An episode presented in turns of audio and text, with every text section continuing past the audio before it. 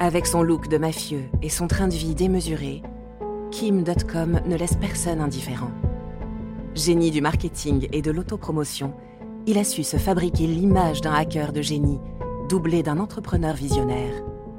Cet Allemand fantasque est le créateur de Mega Upload, l'un des plus grands sites de téléchargement illégal. Vous écoutez Criminel 2.0, épisode 21, Kim.com, première partie. Le 21 janvier 1974, Kim.com, de son vrai nom Kim Schmitz, voit le jour à Kiel, une petite ville portuaire du nord de l'Allemagne. Son père est marin et travaille tous les jours au port comme capitaine de paquebot. Sa mère, Anneli, est une cuisinière qui vient de Finlande. La famille Schmitz mène une existence modeste à Mettenhof, une banlieue sans âme de la périphérie de Kiel, faite de barres d'immeubles qui se ressemblent toutes.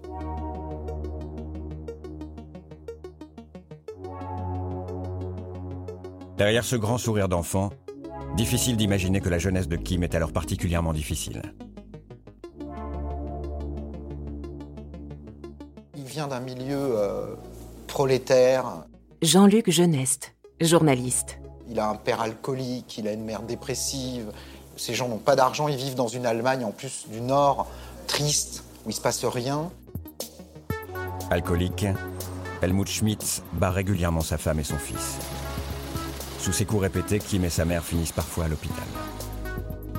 Effrayée par les colères dangereuses de son mari, Anneli finit par fuir pour protéger Kim des accès de rage de son père. En 1985, le jeune garçon a 11 ans. Il a très vite grandi et fait maintenant plus de 2 mètres. Une taille hors norme. Trop grand, trop gros. Et subissant régulièrement les colibets de ses camarades d'école, Kim devient un garçon introverti et renfermé.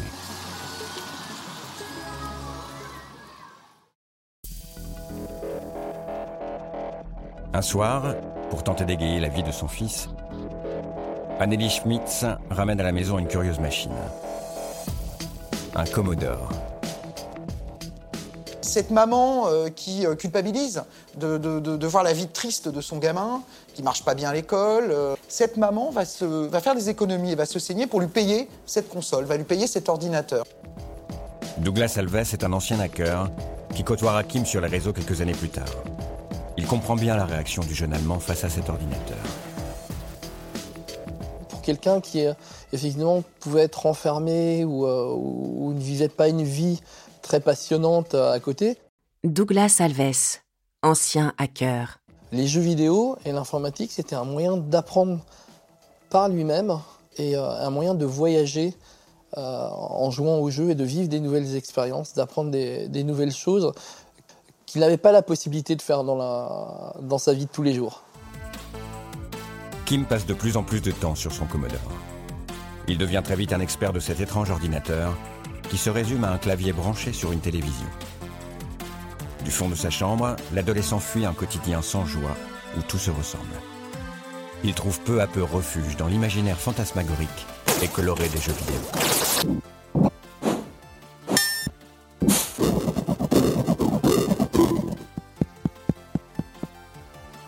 On peut se demander euh, si lui-même, euh, en tant qu'enfant obèse, et peut-être adolescent obèse, le complexe que ça a créé aussi a fait qu'il fallait qu'il trouve un espace Michael Stora, psychologue. où il gagne. Quelque part, cette machine va compenser tous les manques qu'il a dans son entourage familial. Et là, il va, il va plonger dans un autre monde. Et en fait, il va, à partir de là, démarrer ce, qu'il va, ce, qui, ce qui va être en fait sa vie, c'est-à-dire l'informatique, les ordinateurs. À 13 ans, en 1987, constamment plongé sur son Commodore, Kim découvre qu'il peut, grâce à sa machine, faire autre chose que jouer. Il commence progressivement à programmer et bidouiller des lignes de code informatique. À l'époque, quand on utilise une machine, on va avoir tendance à vraiment comprendre ce qu'il y a dans la machine.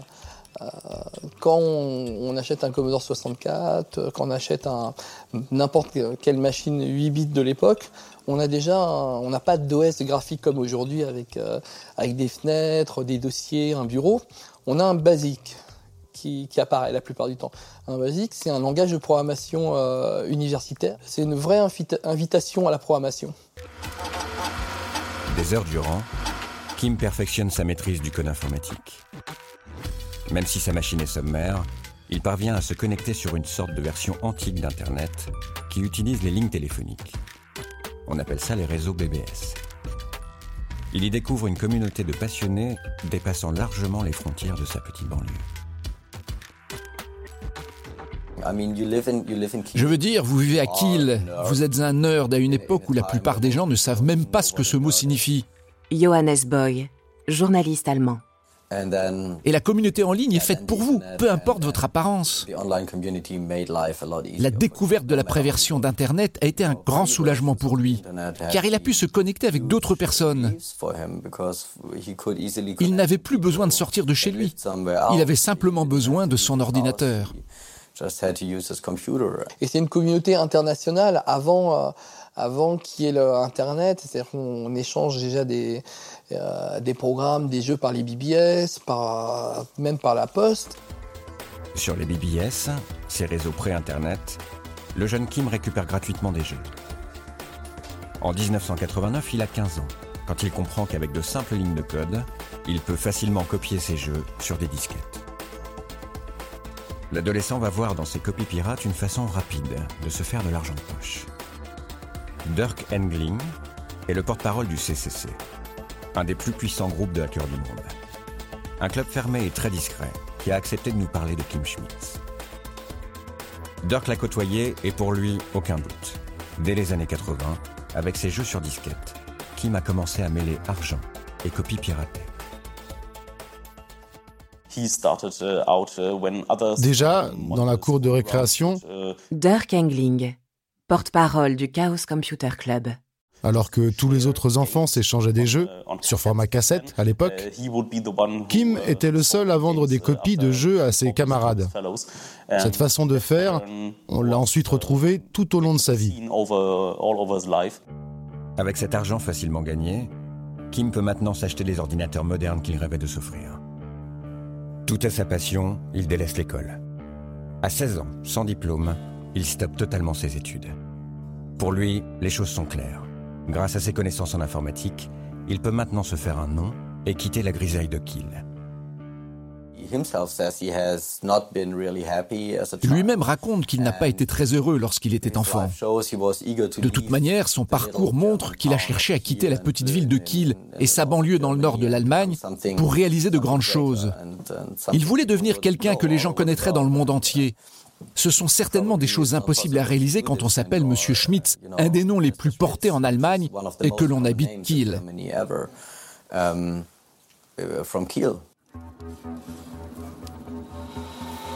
Kim Schmitz arrive à Berlin en 1990. Le mur qui séparait la ville en deux vient de tomber et l'enthousiasme est de mise. La nouvelle capitale est en plein bouillonnement.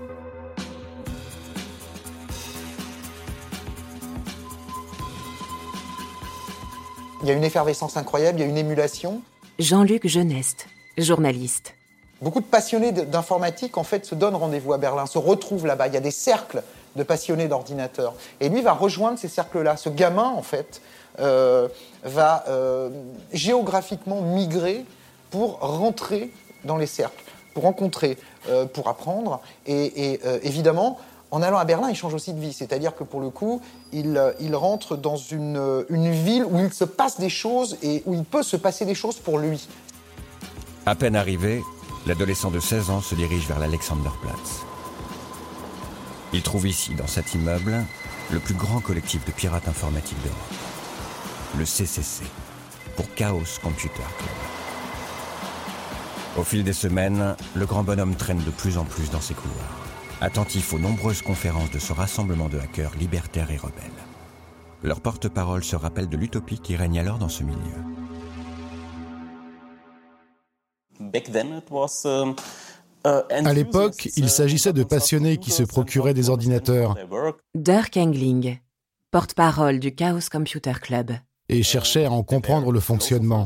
Il y avait aussi des philosophes, des penseurs, qui avaient compris que les machines pouvaient rendre le monde meilleur. En somme, de doudingues, des précurseurs, qui comme souvent sont les premiers à changer le monde. Ces hackers, ce sont des passionnés d'informatique plutôt des gens de tendance un peu gauche-gauchiste euh, qui sont dans une philosophie de partage. Pas d'argent. C'est même le contraire de l'argent, les hackers. C'est euh, des passionnés, euh, de l'outil. Ce sont des gens qui parlent technique en permanence, alors que personne ne comprend rien à l'informatique et aux ordinateurs à cette époque-là. Eux se comprennent entre eux. Pour devenir membre du CCC, Kim Schmitz doit faire ses preuves en démontrant de fortes capacités en informatique. Mais dès les premières sessions de programmation autour d'un ordinateur, le jeune homme s'avère beaucoup moins doué qu'il ne le pense.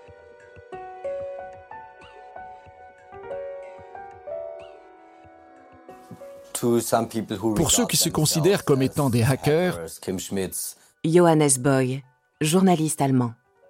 Kim Schmitz n'était rien de plus qu'un script kiddie. Un script kiddie étant quelqu'un qui vole ou bien utilise des méthodes de hacking que d'autres ont créées. Quelqu'un qui n'est pas capable de les inventer lui-même. Kim n'est pas forcément un très bon hacker.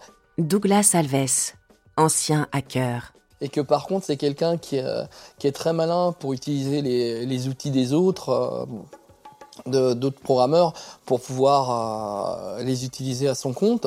Parce qu'il comprend la technologie, hein, c'est pas non plus un, c'est pas un total ignare. Je pense que c'est plutôt quelqu'un qui, euh, euh, qui a compris euh, l'avantage qu'il pouvait tirer de, de, ce milieu et de, et de cette aura. À défaut d'être un cadre en informatique, Kim comprend vite tout le bénéfice qu'il va pouvoir tirer de cette bande de pirates. Traînant dans les couloirs du CCC, le géant sympathise avec de jeunes hackers beaucoup plus doués que lui. C'est à cette période qu'il rencontre en ligne Emmanuel Gadet, un informaticien français. Des années plus tard, l'homme va devenir un des plus hauts dirigeants de Mega Upload aux côtés de Kim.com. Nous faisons tous partie de ce milieu des hackers, des, hackers européens. Emmanuel Gadet, directeur des opérations de Mega Upload. Fin des années 80, début des années 90. Donc, je connaissais déjà en ligne, en fait. Kim était plutôt euh, euh, dans, dans l'esbrouf un peu. Il n'était pas vraiment un, hacker de talent à l'époque, même s'il essayait de l'être. Kim a un talent extraordinaire pour s'entourer de, gens compétents et surtout pour les convaincre de travailler pour lui. C'est quelqu'un qui a une personnalité très, euh, très particulière, qui sait attirer et manipuler, c'est pas vraiment le terme, mais disons faire que les gens euh, le suivre, soit passionné par ce qu'il fait et envie de le faire avec lui. Entouré de jeunes hackers, Kim se remémore les jeux vidéo qu'il vendait dans la cour de son école. Il entreprend alors de se lancer dans la revente d'autres données encore plus rentables. Son groupe, qu'il baptise Dope, parvient à voler sur les serveurs informatiques de compagnies américaines une liste de codes PBX, des codes permettant d'utiliser gratuitement le téléphone qu'il revend ensuite au prix fort sur les réseaux pirates. Uh, à l'époque, le législateur allemand, tout comme le pouvoir exécutif, n'avait aucune idée de ce qui se tramait. La technologie n'étant pas aussi avancée qu'à l'heure actuelle, il était très facile de trouver des brèches dans les systèmes de sécurité et faire de l'argent en vendant des moyens de pirater les téléphones ou obtenir une ligne gratuite. Et vous pouviez vendre ce savoir aux gens. Kim Kim n'avait pas vraiment une attitude de hacker, mais il pouvait voir s'il y avait de l'argent à faire avec nos activités. Les hackers ne voulaient pas se vendre, mais lui était, disons, très fort pour ne pas avoir de scrupules. Je pense qu'il sentait qu'il y avait de l'argent à se faire grâce aux pirates informatiques. Alors il a prétendu faire partie de cette scène hacker. Grâce à ce commerce de codes téléphoniques, Kim se forge à seulement 18 ans une petite réputation dans l'underground berlinois. C'est à cette période qu'il change pour la première fois de nom.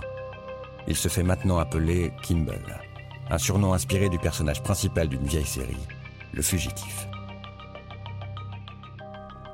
Et ce garçon était euh, gamin fasciné par une série, une série américaine qui était diffusée en Allemagne, en France aussi d'ailleurs, qui s'appelait Le Fugitif, série des années 60, qui racontait l'histoire d'un personnage, M. Kimball, Richard Kimball, qui était poursuivi pour un crime qu'il n'avait pas commis.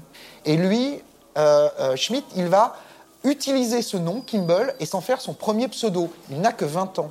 C'est-à-dire qu'il va euh, se rebaptiser en fait du nom d'un héros sympathique, d'un héros qui est une victime d'un système, et lui s'autoproclame Kimball, c'est-à-dire je suis un gentil.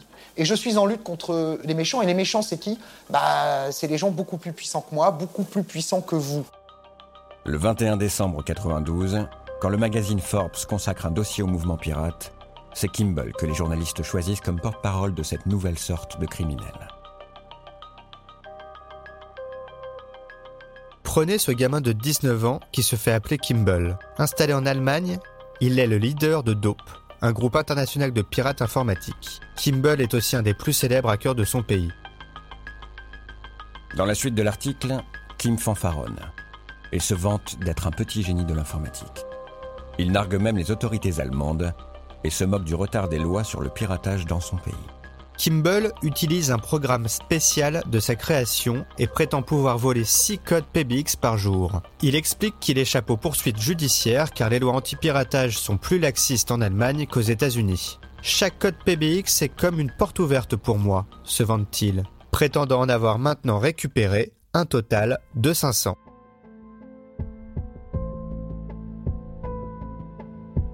Vous venez d'écouter Criminel 2.0 si vous avez aimé ce podcast, vous pouvez vous abonner sur votre plateforme de podcast préférée et suivre Initial Studio sur les réseaux sociaux.